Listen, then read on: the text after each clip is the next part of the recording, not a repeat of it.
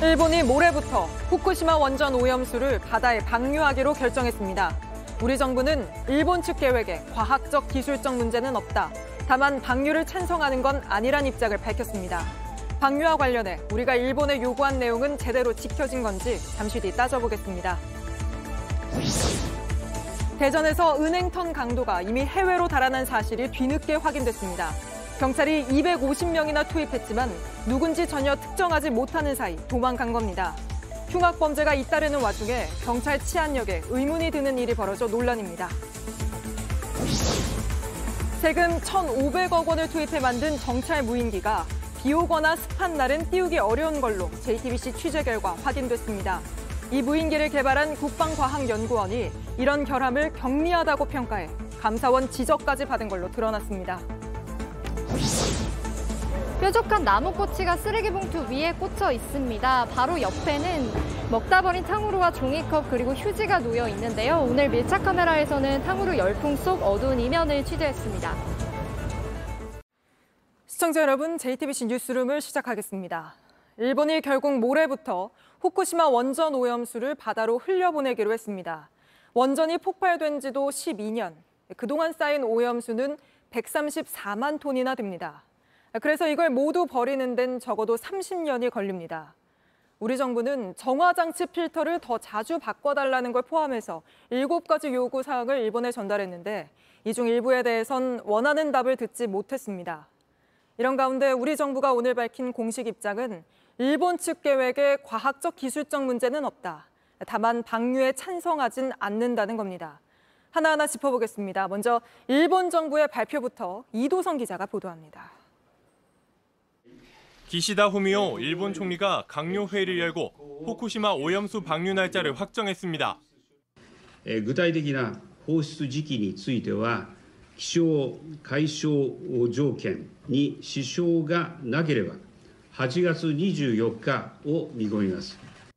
지난 2021년 4월 스가 요시히데 당시 총리가 오염수를 바다로 방류하기로 결정한 지 2년 4개월여 만입니다. 기시다 총리는 국제 원자력 기구 IAEA의 과학적 근거에 기초한 대응 덕분에 국제사회의 이해가 넓어졌다며 자국 내 어민 피해 대책에도 만전을 기하겠다고 덧붙였습니다. 후쿠시마 원전을 관리하는 도쿄전력도 곧바로 절차에 들어갔습니다. 放出の実施にあたっては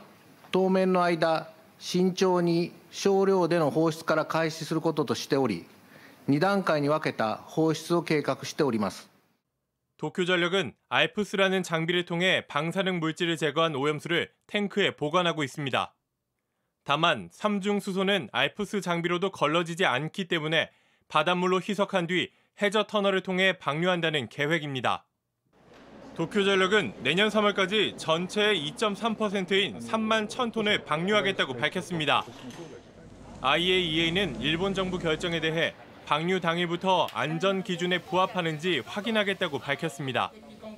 하지만 탱크에 보관된 오염수 134만 톤을 전부 방류하는 데만 30년 정도 걸릴 것으로 예상됩니다. 이 때문에 오염수 방류에 따른 환경 논란은 이제부터 시작이란 우려도 나옵니다. JTBC 이도성입니다. 이번엔 후쿠시마현에 나가 있는 김현일 특파원 연결해 현지 분위기 들어보겠습니다. 자, 김 특파원. 아, 뒤로 배 같은 게 보이는 것 같은데 후쿠시마현 어디까지 가 있는 겁니까? 네, 저는 지금 후쿠시마현 이와키시 오나하마항에 나와 있습니다. 후쿠시마 원전 남쪽으로 60km 떨어진 항구 도시인데요. 동일본 대 지진 당시 제가 서 있는 여기도 쓰나미가 덮쳐 큰 피해를 입었습니다. 일본에서 오염수 방류를 가장 강하게 반대하는 후쿠시마 어업협동조합이 있는 곳이기도 합니다. 제가 오늘 오후부터 이곳을 돌아다니며 어민 여러 명을 만났는데 대다수가 오염수 방류 발표로 생계가 더 걱정이라고 하소연했습니다. 심지어 기자에게 당신 같으면 생선을 사 먹겠느냐는 반문도 했는데 어미 목소리 들어보시겠습니다.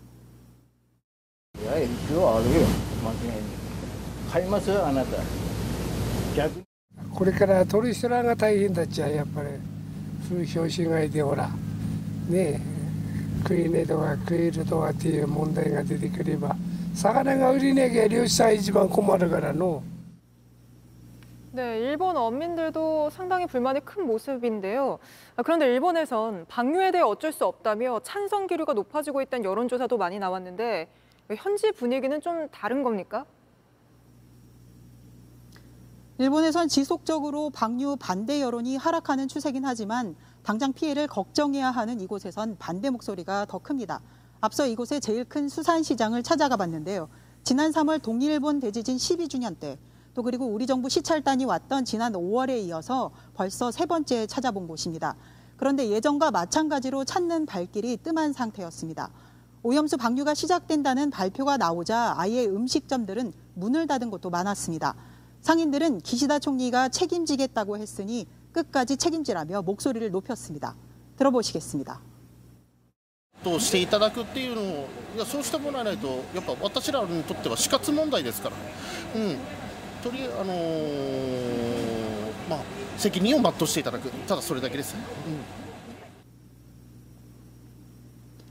제가 만나본 이곳 주민들은 그동안 힘겹게 지역 재건을 위해 노력해온 게 자칫 오염수 방류로 물거품이 되는 게 아니냐 걱정을 가장 많이 하고 있었습니다. 네, 알겠습니다. 김현일 특파원이 후쿠시마 현지 분위기 전해드렸습니다. 이번엔 우리 정부 발표 내용 살펴보겠습니다. 정부는 일본의 방류 계획에 대해 이런 입장을 밝혔습니다. 직접 들어보시죠. 계획상의 과학적, 기술적 문제는 없는 것으로 판단했습니다. 다만 우리 정부가 오염수 방류를 찬성 또는 지지하는 것은 아님을 분명히 말씀드립니다. 방류에 찬성하는 건 아니지만 그렇다고 문제가 있다고 보지는 않는다는 겁니다. 하지만 정부가 그동안 일본의 방류와 관련해 요구했던 내용들은 있는데 이게 전부 받아들여진 건 아닌 상황입니다. 자세한 분석 강나현 기자가 합니다.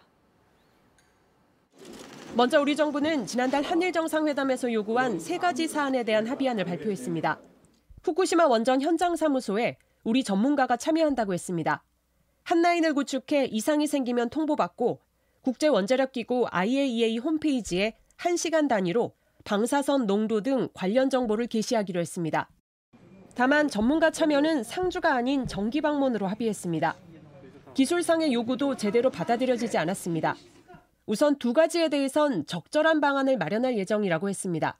하지만 3년 단위의 알프스 필터 점검 주기를 단축하자고 한 데 대해선 설비를 개선한 이후 주기를 어떻게 할 것인지 논의하겠다고만 했습니다.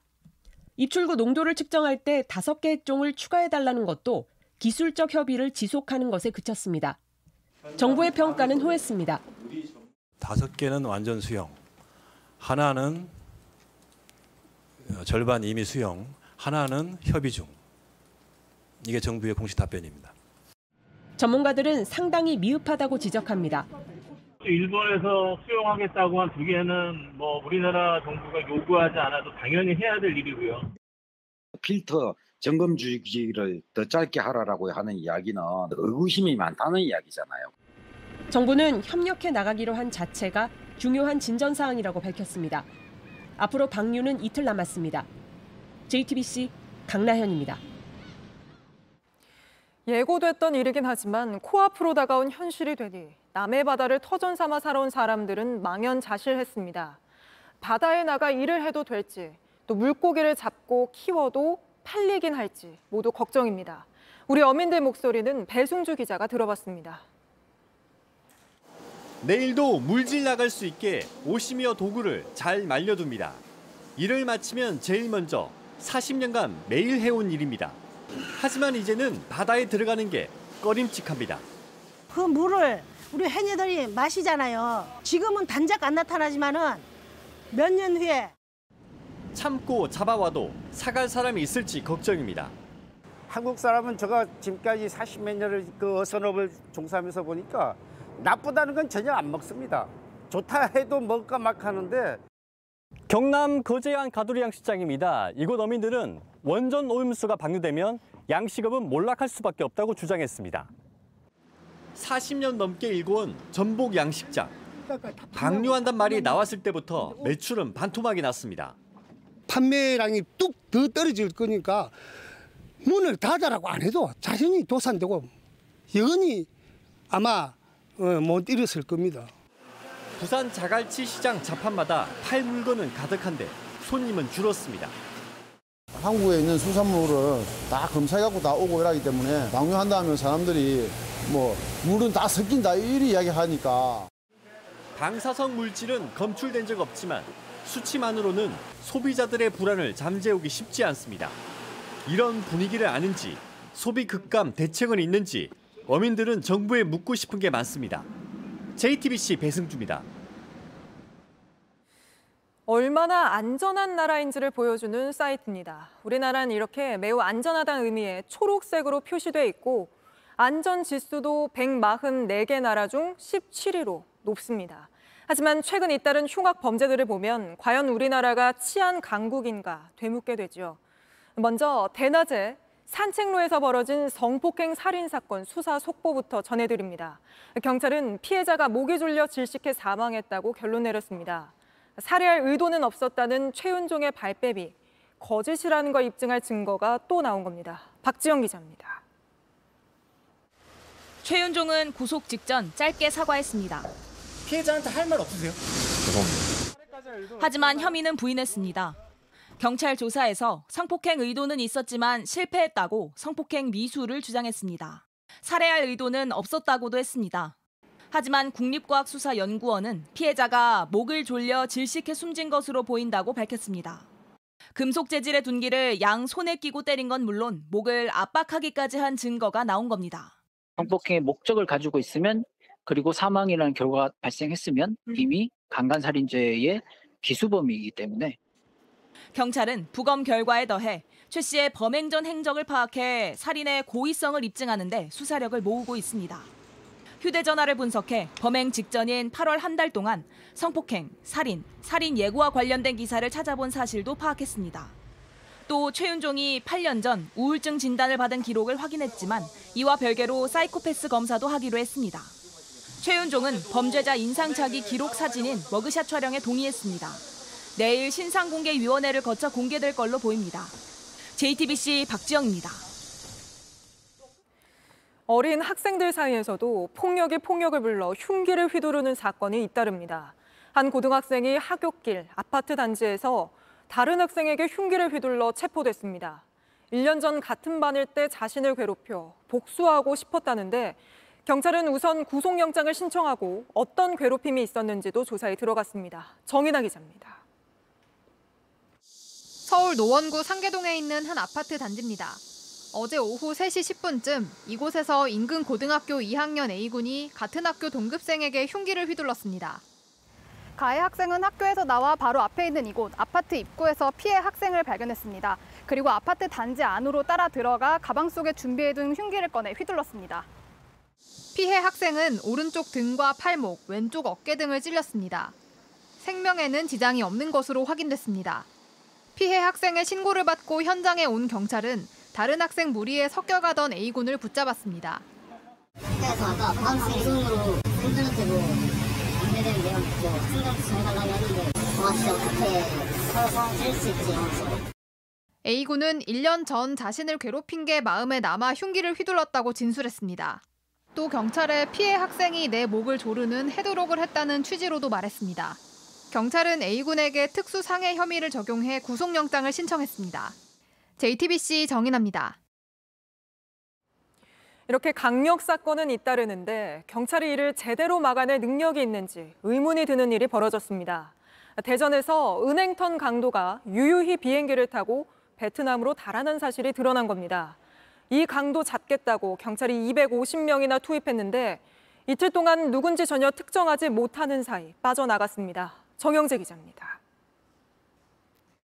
은행 영업점을 털 땐 헬멧에 점퍼 차림, 오토바이를 훔칠 때는 모자를 쓰고 우산을 들었습니다.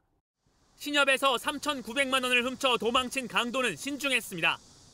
경찰은 사건 직후 250명을 투입해 추적했습니다. 하지만 이틀 동안 범인이 누군지 전혀 알아내지 못했습니다. 신원을 확인한 건 어제. 하지만 하루 전 이미 범인은 베트남으로 떠났습니다. 뒤늦게 범인을 특정하는 바람에 수배나 출국 금지조차 하지 못한 겁니다. 옷을 계속적으로 갈아입고 어, 이동 수단도 어, 여러 개를 갈아 하면서 어, 이동을 했기 때문에 특정하는 데 좀 시간이 많이 걸렸습니다. 범인은 40대 남성입니다. 자주 옷을 바꿔 입었고 훔친 오토바이와 지인 차량, 대중교통을 번갈아 이용했습니다. 범행 2주 전 지인 차량을 빌렸고 출국 직전 돌려줬다가 꼬리가 잡혔습니다. 범인은 도박빚에 시달렸던 걸로 알려졌고 올해 범행을 준비한 걸로 보입니다. 범인을 놓친 경찰은 지금으로선 인터폴에 공조 요청을 한 뒤 체포를 기다리는 수밖에 없습니다. JTBC 정영재입니다. 흉악 범죄가 잇따르자 여당과 정부는 범죄 피해자 지원을 확대하는 등의 대책을 발표했습니다. 우선 지금은 피해자에게 최대 5천만 원까지 치료비가 지원되는데 전액 지원해주는 방안을 검토하기로 했습니다. 또 흉악범 전담 교도소 설치와 가석방 없는 무기형, 공공장소 흉기 소지죄 등도 추진하겠다고 밝혔습니다. 다음 소식입니다. 거액의 가상화폐 투자 의혹으로 오늘 국회에서 징계 여부가 다뤄질 예정이던 무소속 김남국 의원이 돌연 다음 총선에 나가지 않겠다고 밝혔습니다. 그러자 당초 의원직 제명도 나올 수 있을 것으로 보였던 오늘 징계한 심의도 민주당 요청으로 한 주 미뤄졌습니다. 이희정 기자입니다. 심의 결과와 관계없이 21대 총선에 불출마하겠다. 거액의 코인 투자 의혹으로 민주당을 탈당한 무소속 김남국 의원이 윤리특위 소위에서의 징계안 표결을 30여 분 앞두고 올린 글입니다. 갑작스런 불출마 선언에 민주당은 표결을 한 주 더 미루자고 요청했습니다. 불출마 선언을 한 것에 대해서 그걸 어느 정도로 평가해야 될 건지에 대한 아, 논의가 필요하다고 판단이 돼서 어, 표결을 하기 위한 그러니까 숙고를 숙고 시간을 요청을 했고 김 의원은 지도부와 상의한 건 아니라고 했지만 최근 민주당 내에선 불출마를 선언하면 징계 수위를 낮출 수 있다는 동정론이 제기된 바 있습니다. 민주당 송기현 간사는 징계 수위를 낮추는 방안에 대해 예단할 수 없다며 사실상 재검토를 시사했습니다. 하지만 당 일각에선 불출마 선언이 현재의 문제를 희석할 수 없다며 온정주의를 버려야 한다는 지적도 나왔습니다. 앞서 국회 윤리특위 자문위원회는 김 의원에 대해 최고 수준의 징계인 제명을 권고한 바 있습니다. 국민의힘이 사실상 제명 쪽으로 가닥을 잡은 만큼 민주당이 징계 수위를 낮추는 방안을 제안할 경우 오는 30일로 예정된 소위에서도 징계안 표결을 놓고 진통이 불가피할 전망입니다. JTBC 이희정입니다. 윤석열 대통령이 신임 대법원장 후보자를 지명했습니다. 보수 성향으로 분류되는 이균용 서울고법 부장판사입니다. 산업부 장관엔 박문규 국무조정실장을 지명했습니다. 최수연 기자가 보도합니다. 신임 이균용 대법원장 후보자는 서울 남부지법원장과 대전 고등법원장을 거쳤습니다. 원칙과 정의, 상식에 기반해서 사법부를 이끌어 나갈 대법원장으로 적임자라고 판단합니다. 김 실장은 이 후보자가 장애인과 노동자 등 사회적 약자의 인권을 신장하는 판결에 앞장서 왔다고 설명했습니다. 이 후보자는 보수 성향으로 분류되는 법관입니다. 2021년 대전 고법원장에 취임하며 사법에 대한 신뢰가 나락으로 떨어지고 법원이 조롱거리로 전락했다며 현 김명수 대법원장이 이끄는 사법부를 정면 비판하기도 했습니다. 이 후보자는 마침 모친 상중이라 내일 오전 지명받은 소감 등을 밝힐 예정입니다.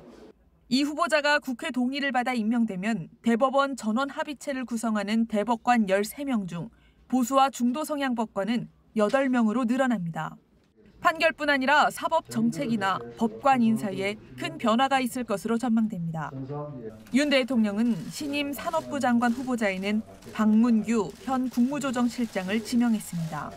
국무조정실장엔 방기선 기획재정부 1차관을 내정했습니다. 오송 지하차도 참사에 대한 책임을 물어 이상래 행복청장도 경질했습니다.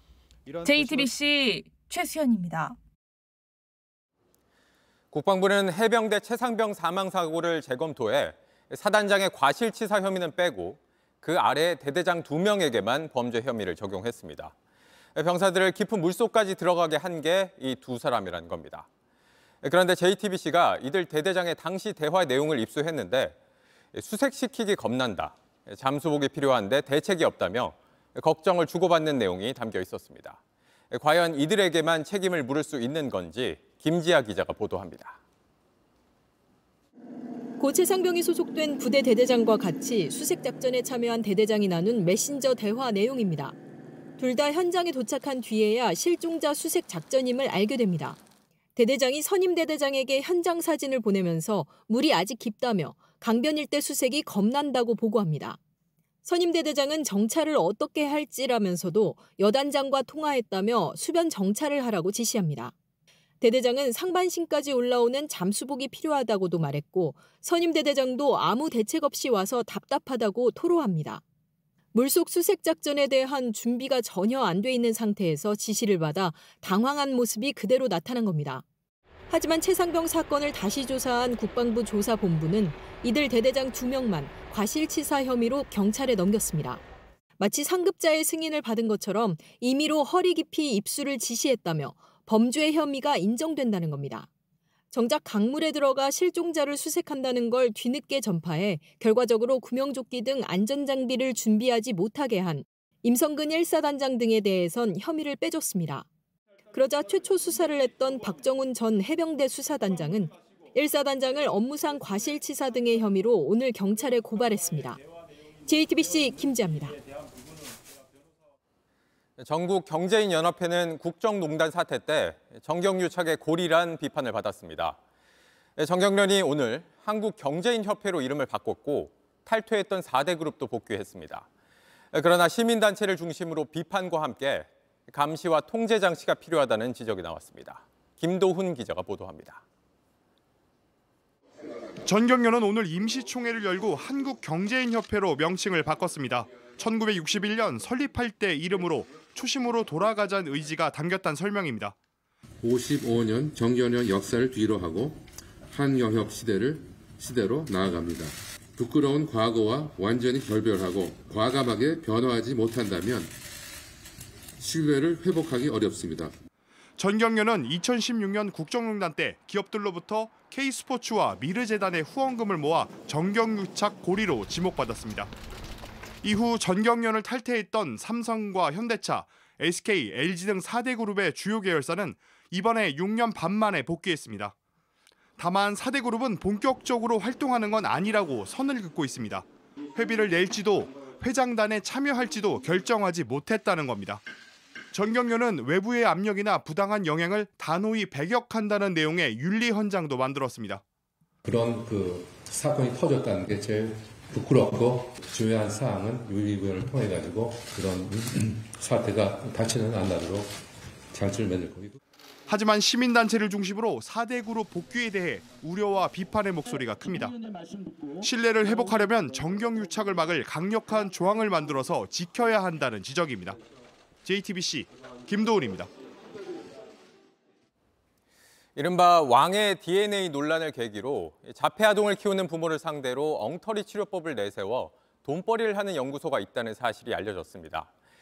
그런데 저희가 취재해 보니 강남 유명 한의원부터 영재 학원까지 자폐 아동 부모의 절박한 마음을 이용하는 곳이 한둘이 아니었습니다. 먼저 신진 기자입니다. 나이에 맞게 커가던 아이가 어느 날 퇴행합니다. 하던 말을 못하고 불러도 쳐다보지 않습니다. 부모들의 마음은 무너집니다. 자폐만은 아니었으면 좋겠는 거예요. 자폐 여부를 판별한다는 한 교육기관. 회초리로 겁을 줘 판정합니다. 아이 눈앞에서 회초리를 막 휘두르는 거예요. 아이가 너무 놀래가지고 저한테 뛰어온 거예요. 딱 그분이 그러시는 거예요. 이 아이는 자폐가 아니다. 말 못하는 아이는 자주 이상 증상을 보이고 부모는 답답합니다. 어느 날 갑자기 아이가 아침부터 울기 시작하더니 울음을 안 그치고 대학병원에 가서 검사 싹 하고 근데 다 아무 이상이 없대요. 이런 부모들의 마음을 파고드는 치료와 홍보, 다양하고 현란합니다. 의학에서는 방법이 없다고 하는데 한의학이나 이런 동종의학에서는 좋아진 사례가 있고 서울 강남의 한 한의원 보약을 먹으면 자폐가 거의 없어진다며 한 달에 수백만 원을 부릅니다. 근거는 명확하지 않고 그 장기에 열이 찼다.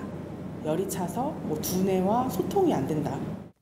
부작용만 겪기도 합니다. 아이가 8살이었거든요, 그때. 가슴 몽우리가 이렇게 올라오는 거예요. 중단했더니 다시 없어졌어요.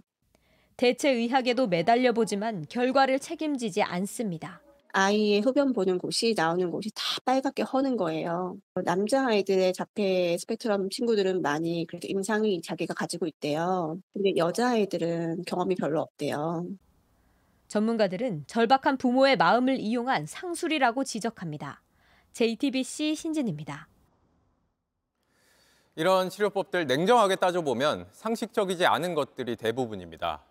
그러나 자폐아동을 키우는 부모들의 입장에선 치료법이 있다고 하면 지푸라기라도 잡는 심정으로 찾아가게 된다고 합니다. 이어서 이은진 기자입니다. 황인성 씨는 지난 5월 6살 아들을 중증 자폐성 장애인으로 등록했습니다. 만 2살 때 이상 증상이 나타났습니다. 정확한 진단을 받기까지 3년 넘게 걸렸습니다. 대기 기간이 제가 정말 원하는 대학병원의 의사분은 2년 이상이었고 18세 이하 자폐성 장애인은 14,000여 명으로 집계됩니다. 실제로는 10배 이상일 거란 분석도 있습니다. 그런데 우리나라 소아정신과 전문의는 350여 명입니다. 겨우 전문의를 만나도 길게 상담할 시간이 없습니다. 초등학교 입학 전까지가 적정 치료 마지노선. 조기 개입, 조기 치료가 중요하다고는 얘기는 하는데 도대체 어떤 치료를 해야 되는지에 대해서 되게 혼란이 오는 거죠. 이제 각자 도생할 수밖에 없습니다.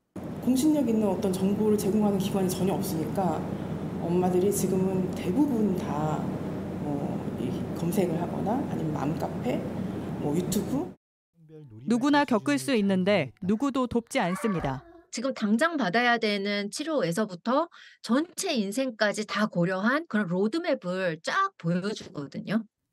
완치는 없고 아이 인생은 깁니다. 살면서 발달 장애인이 받을 시선도 부모들은 잘 압니다. 대한민국에서 사는 우리들은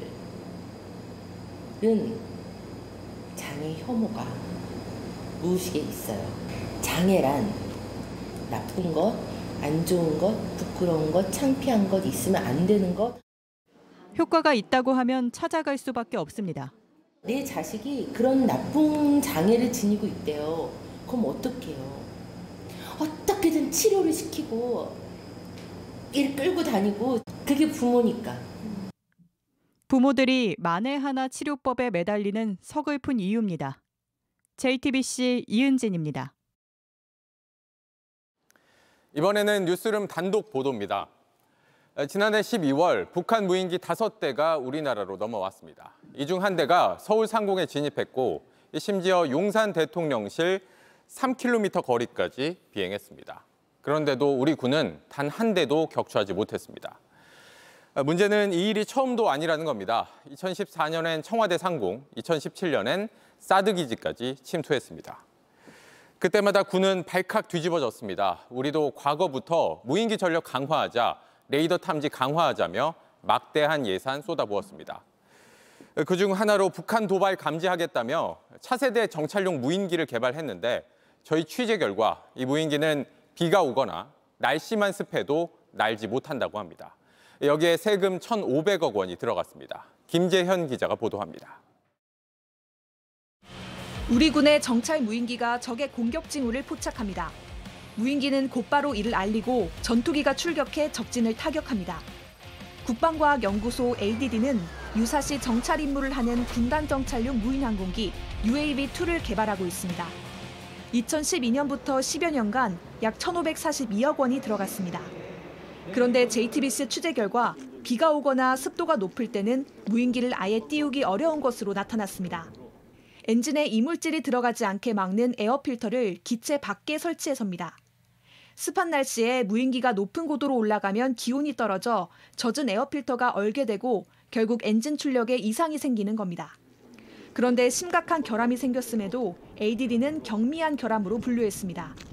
군에는 비가 오거나 습한 날씨는 피해서 운용하면 된다고 설명했습니다. 1,500억이나 투입된 군의 핵심 사업 중의 하나입니다. 북한의 현재 지형이라든가 기후와 관련지었을 때 이러한 것들이 시정되어야만 운용될 수 있고 이러한 점들이 빨리 고쳐져야 될 것으로 보고 있습니다. ADD 안팎에선 개발 초기만 해도 최신 기술이었지만 개발과 전력화가 길어지면서 기술 보완이 안 됐다는 지적이 나옵니다. ADD는 개발 중인 사업이라 결함 등에 대해 답변이 제한된다고 밝혔습니다. ADD는 지난 5월 감사원으로부터 주의 처분을 받은 것으로 확인됐습니다. 하지만 방위사업청과 ADD는 지금 설계를 변경하면 사실상 사업을 새로 시작해야 하는 만큼 차세대 무인기를 개발할 때 결함을 개선한다는 입장입니다. JTBC 김재현입니다. LH가 철근이 빠진 아파트 가운데 우선 임대 아파트 입주민을 위한 보상책을 내놨습니다. 이사비 154만 원을 주고 다른 임대 아파트에 들어가는 걸 지원하겠다는 건데 입주민들 사이에선 반쪽 대책이란 불만이 쏟아졌습니다. 오원석 기자입니다.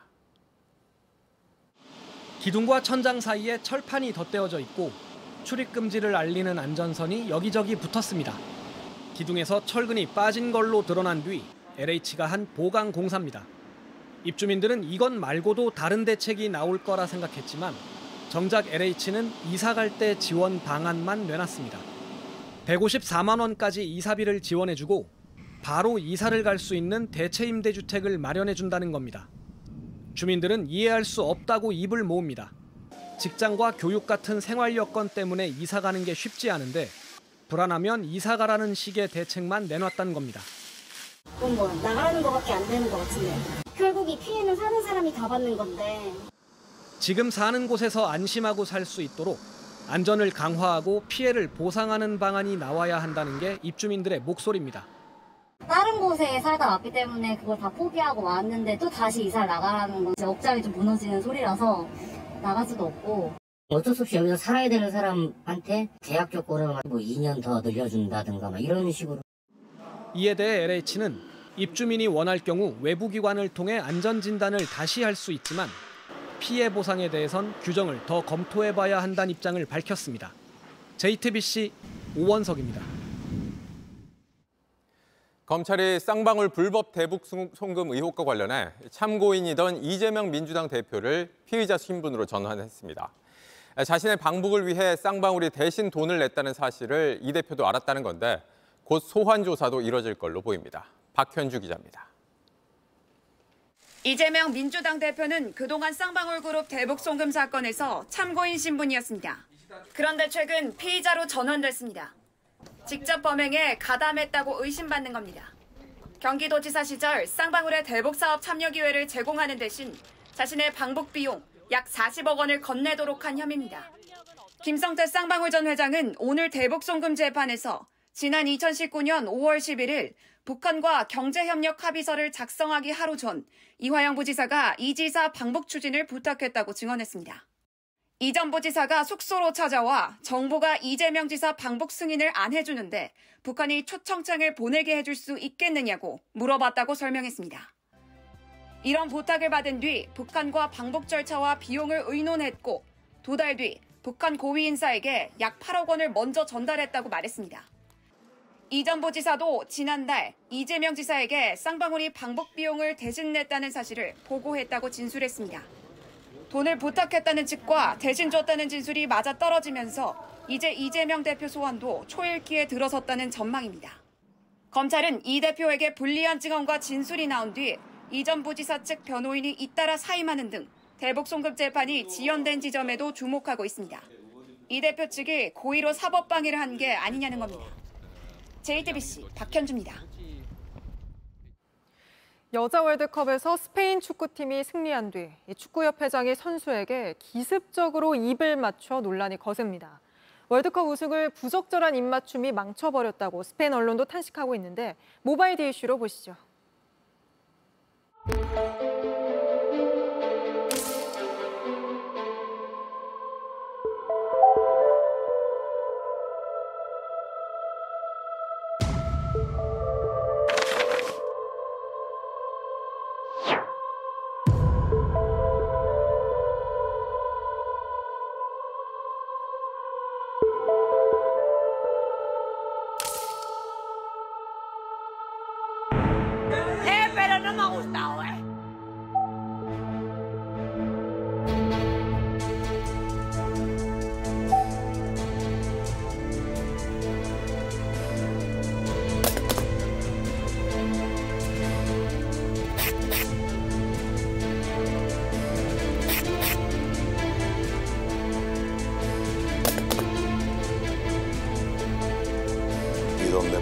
Seguramente me he equivocado, lo tengo que reconocer, eh, pues porque en un momento de máxima efusividad, sin ninguna mala intención, sin ninguna mala fe, pues bueno, eh, ocurrió lo que ocurrió, yo creo que, que de manera muy espontánea.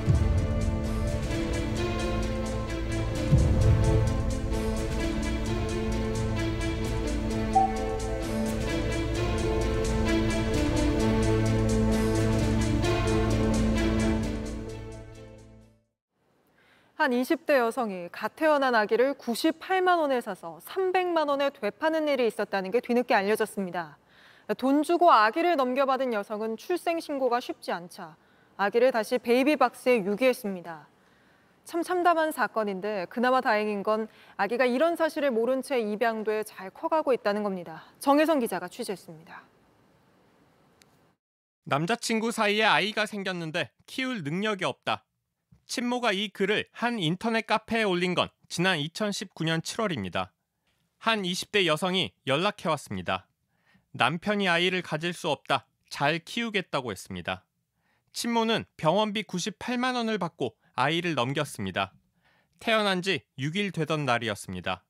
그런데 아이를 데려간 이 여성 2시간 뒤 다른 50대 여성에게 또 넘겼습니다. 입양을 원하는 50대 여성에게 친모 행세를 하며 300만 원을 받았습니다. 두 시간 만에 판매한 거는 아- 애초에 그냥 작정을 한 거죠? 아동 매매 하려고. 고의가 있었겠죠. 아이 삶은 굴곡이었습니다. 50대 여성은 출생 신고가 쉽지 않자 베이비박스에 유기했습니다. 출생 신고를 할 때 필요한 서류들 있지 않습니까? 그런 게 없어서 검찰은 친모를 비롯해 아이를 사고 판 여성 2명을 아동 매매 혐의로 재판에 넘겼습니다. 아이는 입양돼 무사한 것으로 확인됐습니다. JTBC 정혜성입니다. 암 환자를 태운 구급차가 달려오던 승용차와 부딪혀 환자 보호자가 그 자리에서 숨지고 모두 6명이 다쳤습니다. 구급차는 사이렌을 울리며 신호를 위반한 채 서행하는 상황이었는데 승용차가 빠르게 달려온 걸로 보여 경찰은 과속 여부를 조사 중입니다. 이승환 기자입니다. 신호등에 초록불이 들어오자 대기하던 차들은 천천히 움직이기 시작합니다. 길 왼쪽 편에서 사이렌 켠 구급차가 나타납니다. 움직이던 차량들이 속도를 줄이지만 멀리서 흰 승용차가 급하게 달려옵니다. 그대로 구급차 옆을 들이받고 충격에 사고 차량들은 한 바퀴 돌고서야 멈춥니다. 암 환자 이제 이송이었고 노부부였는데 그 남자분이 암 환자였고 환자 보호자 70대 여성이 숨졌고 환자와 구급대원 등 6명이 다쳤습니다. 뒤에 있는 사람들이 그래도 안전벨트가 없어서 그래서 좀 많이 다친 것 같아요. 급한 환자를 이송하던 구급차는 적신호에 교차로에 진입했습니다. 승용차는 녹색 신호에 맞췄지만 속도를 줄이지 않았습니다. 최근 3년 119 구급차 교통사고는 400여 3건, 매년 늘고 있습니다. 전문가들은 구급차가 지나갈 때 자동으로 신호가 바뀌는 긴급 차량 우선 신호 시스템을 확대해야 한다고 말합니다. 시스템보다 급한 건 구급차를 먼저 배려하는 마음입니다. JTBC 이승환입니다. 직장인 익명 커뮤니티 블라인드에 경찰청 직원 계정으로 살인 예고글을 올린 30대 남성이 붙잡혔습니다. 그런데 경찰이 아닌 일반 회사원으로 드러났습니다. 송승환 기자입니다. 옷으로 얼굴을 가린 남성이 내립니다. 그런 걸 올리는 목적, 목적 이 뭔가요? 경찰 왜 사칭했나요? 어제 경찰청 블라인드에 강남역 칼부림 예고글을 올린 30대 남성 김모 씨입니다. 김 씨는 오늘 아침 8시 반쯤 서울 중랑구 집 주변에서 협박 혐의로 긴급 체포됐습니다. 김 씨는 전현직 경찰이 아닌 일반 회사원으로 확인됐습니다. 경찰은 김 씨가 쓴 블라인드 글을 모두 조사했습니다. 카카오톡 오픈 채팅방 주소 등 정보를 단서로 김 씨의 실명을 확인했습니다. 그리고 이 이름을 가진 경찰을 살펴봤습니다. 모두 6명이 나왔는데 이름만 같을 뿐 글을 올리진 않은 걸로 확인했습니다. 이후 추가 단서를 확보해 범위를 좁히면서 김 씨를 붙잡았습니다. 블라인드 측은 경찰이 협조 요청을 했지만 정보를 제공하진 않았다고 밝혔습니다. 카카오 측은 수사기관이 적법한 절차를 통해 요청하면 정보를 줄 수 있다며 다만 개별 사건에 대해 요청이 있었는지는 밝힐 수 없다고 했습니다. 경찰 관계자는 실명 등 작성자 정보를 확보한 경로는 수사 기법이라 밝히기 어렵다고 말했습니다. 경찰은 김 씨가 어떻게 경찰 계정을 얻었는지 추궁하는 한편 공무원 자격 사칭죄를 적용할 수 있을지 검토하고 있습니다. JTBC 송승환입니다.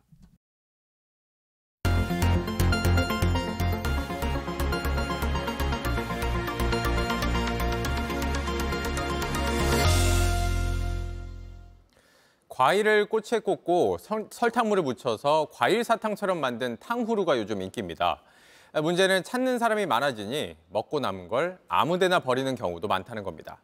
바닥은 끈적거리고 꼬치는 날카로워서 청소도 쉽지 않습니다. 밀착 카메라 한민정 기자가 취재했습니다. 지금 시간 밤 10시가 넘었습니다. 늦은 시간이지만 시민들은 탕후루를 먹기 위해 줄을 서 있는데요. 바로 옆쪽에는 나무꽂이를 끼울 수 있는 큰 통이 마련이 되어 있습니다. 사람들이 쓰레기를 버리는 걸 막기 위해 상인이 설치한 겁니다. 하지만 골목 바닥에는 먹다 버린 탕후루 과일과 꼬치 등이 버려져 있습니다. 더 돌아봤습니다. 화단에도 하수구 위에도 계단에도 탕후루 쓰레기가 있습니다. 제가 여기서 15분간 땅에 떨어진 탕후루 꼬치를 주워봤는데요. 준비해온 1.5리터 페트병이 금세 가득 찼습니다. 세어보니 30cm 길이 나무 꼬치가 80개나 됩니다. 이곳에는 무단으로 쓰레기를 버리는 것을 금지한다는 표지판이 붙어 있습니다. 그런데 바로 바닥 아래에는 탕후루 꼬치 쓰레기들이 무더기로 떨어져 있습니다. 바로 옆에는 일반 봉지에도 이 뾰족한 나무 꼬치가 꽂혀 있는데요. 사람들이 이곳 근처에서 먹다가 그대로 버리고 간 걸로 보입니다. 지저분해지잖아요. 끈적이기도 하고 누군가가 이렇게 한 사람이 버리면 거기에 계속 이제 버리게 되더라고요. 편의점과 식당, 카페에는 탕후루 반입 금지 안내문까지 붙었습니다. 쓰레기봉투 버리면 찢어지니까 그리고 저희도 버리니까 난감해서 버리지 말라고 써놓은 거예요. 탕후루를 파는 곳도 방법이 없습니다. 가게 주변에만큼은 제가 수시로 체크 정리를 하죠. 그냥 드시고 나면 제 집에 갖다 주세요라고 어떻게 할 수가 없죠. 탕후루 꼬치는 부러뜨려서 일반 쓰레기로 버려야 합니다. 잘 썰리지도 않아요. 꼬치는 빗자루에도 이렇게 걸리고 또 앉아서 이렇게 해서 이렇게 버려요. 하지만 잘 알지 못합니다. 아, 버리면 안 되는 건가요? 그런 맞네 이게 또 하기가 번거로우니까 치우다 보면 날카로운 꼬치에 찔려 다칠 때가 많습니다. 탕후루뿐 아니라 감자나 닭꼬치 등 다른 것들도 문제입니다. 저도 피나고 그랬습니다. 끼어도 이렇게 뚫고 들어오죠. 뾰족하니까. 환경부는 제대로 파악조차 못하고 있습니다. 통계가 잡히는 건 없어요. 가이드라인에는 뭐 봉투가 찢어지지 않도록 뭐 꺾어서 버려달라든지 이 정도 추가할 수는 있을 겁니다. 탕후루를 먹는 사람들이 늘어나면서 버리는 몸살을 앓고 있습니다. 맛있게 먹는 것도 좋지만 뒤처리도 아름다워야 하지 않을까요? 밀착 카메라 한민정입니다. 내년부터 지하철과 버스를 자주 이용하는 승객들은 연간 21만 원까지 돌려받을 수 있게 됐습니다. 정부 여당이 내년 7월부터 이른바 K패스를 도입하겠다고 했습니다. 송우영 기자입니다. 정부와 국민의힘이 추진하는 K패스는 지하철과 버스의 통합 이용권입니다. 한 달에 21번 이상 대중교통을 이용한 사람에겐 교통비의 20%, 연간 최대 21만 6천 원까지 환급해주는 방식입니다. 지금도 이렇게 자전거를 타거나 걷는 사람한테는 교통비를 깎아주는 알뜰 교통카드 제도가 있습니다. 하지만 너무 복잡해서 이용률이 떨어진다는 지적이 나오니까 앞으로는 이용 횟수만 고려해서 환급해 주기로 했습니다. 청년은 연간 최대 32만 4천 원까지, 저소득층은 최대 57만 6천 원까지 혜택을 늘리기로 했습니다. 지원받지 못하던 걸 지원받는 거니까 긍정적이라고 생각이 드는데 충분히 여유가 있는 사람들이 대중교통을 이용하는 경우들도 많이 있는데 이 사람들까지 지원을 해주는 게 맞느냐에 대해서는 조금 더 고려가. K패스는 신용카드 등 기존 교통카드로 대중교통을 이용하는 사람들에게 모두 적용됩니다. JTBC 송우영입니다. 일제에 빼앗기고 한국 전쟁 때는 파손까지 됐던 지광 국사탑이 112년 만에 제자리로 돌아왔습니다. 고려 시대 가장 아름다운 탑으로 꼽힙니다. 정수아 기자가 취재했습니다. 화려한 연꽃이 새겨진 이 돌들은 원래 6m 가까이 되는 탑입니다. 천년 전 고려시대 석탑 중에서도 솜씨가 으뜸으로 꼽힙니다. 일제강점기 오사카로 무단 반출됐다 이곳저곳을 떠돌았고 간신히 경복궁으로 돌아왔습니다. 그러나 6.25 전쟁 때 폭격을 맞는 바람에 12,000여 개 조각으로 부서졌습니다. 급히 시멘트로 복원했지만 탑은 제 모습을 잃은 채 수십 년을 보냈습니다. 그러다 7년 전 본격적인 보수 작업이 시작하면서 탑을 완전히 해체해 부서진 자리는 비슷한 돌로 채우고 화려한 조각은 천년 전 석공들의 솜씨를 살렸습니다. 마침내 112년 만의 귀향길, 그마저도 쉽진 않았습니다.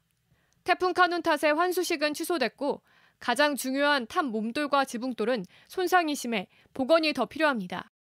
탑이 돌아왔다고 해서 오늘 특별히 시간을 내 갖고 가족들과 한번 돌아볼 겸 긴 시간을 지나 고향으로 돌아왔지만 아직 끝은 아닙니다. 탑이 800년간 자리 잡았던 이곳 절터에 다시 쌓일지 아니면 전시관 안에 그대로 둘지 아직 정해지지 않아서입니다. 탑의 위치는 내년쯤 결정될 것으로 보입니다. JTBC 정수합니다.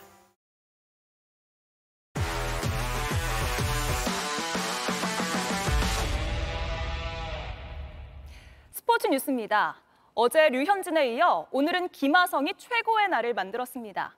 메이저리그 데뷔 후 300번째 안타가 첫 말로 홈런이었는데요.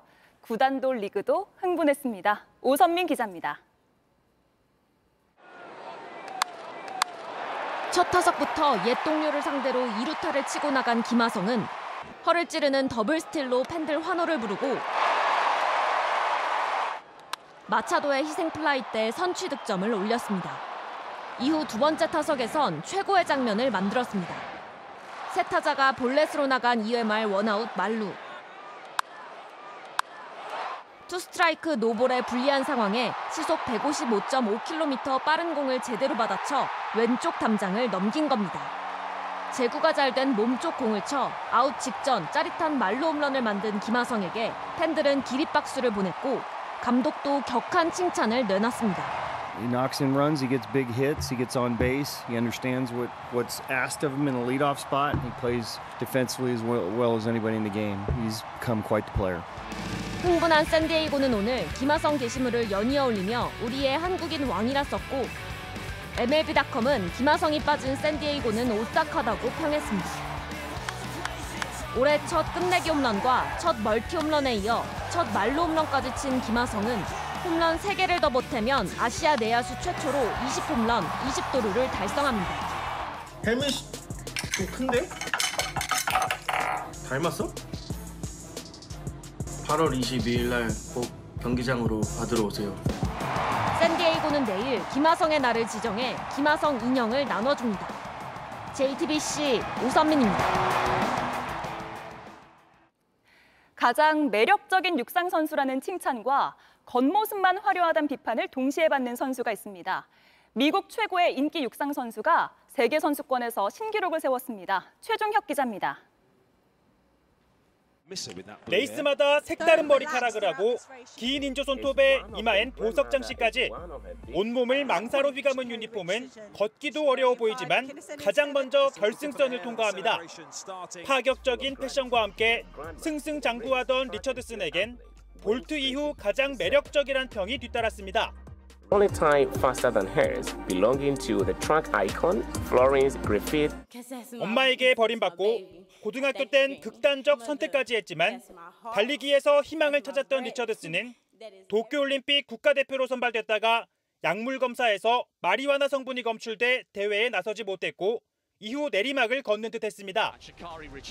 그러나 오늘 평상시와 좀 달리 평범한 옷차림으로 경기에 나선 리처드슨은 9번 레인에서 출발해 오히려 중압감을 벗어났는지 폭발적인 스퍼트로 세계 선수권 최고 기록을 갈아치웠습니다. 그저 화려하기만 하다는 비판에 기록으로 맞선 겁니다. I would say never give up. Never allow media, never allow outsiders, never allow anything but yourself and your fate to define who you are. 여유 있게 예선을 통과해 2회 연속 세계 선수권 결선에 오른 높이뛰기 우상혁은 내일 새벽 첫 금메달에 도전합니다. 작년에 못딴 금메달, 맡겨놨던 금메달 찾아와야죠. 스마일 점퍼처럼 재밌게 뛰고 오겠습니다. 감사합니다. 화이팅! JTBC 최종혁입니다.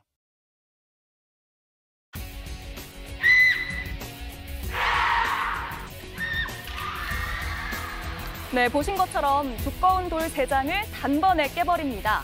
공중을 날아차며 송판 6장을 깨기도 하는데요.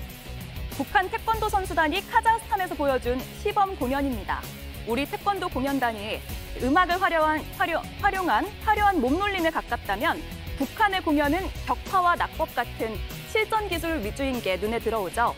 북한 태권도는 팬데믹 이후 어느 무대에서도 볼 수가 없었는데요.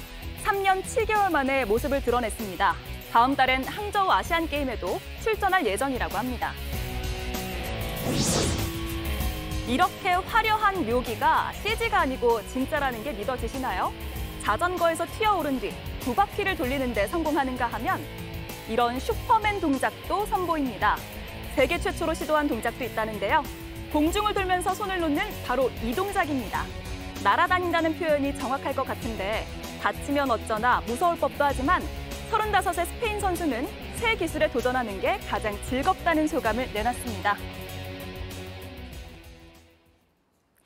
랠리를 끝낸 이 샷. 네트 앞에서 도대체 어떻게 친 걸까요? 잠깐의 손놀림에 영리한 속임수가 보입니다.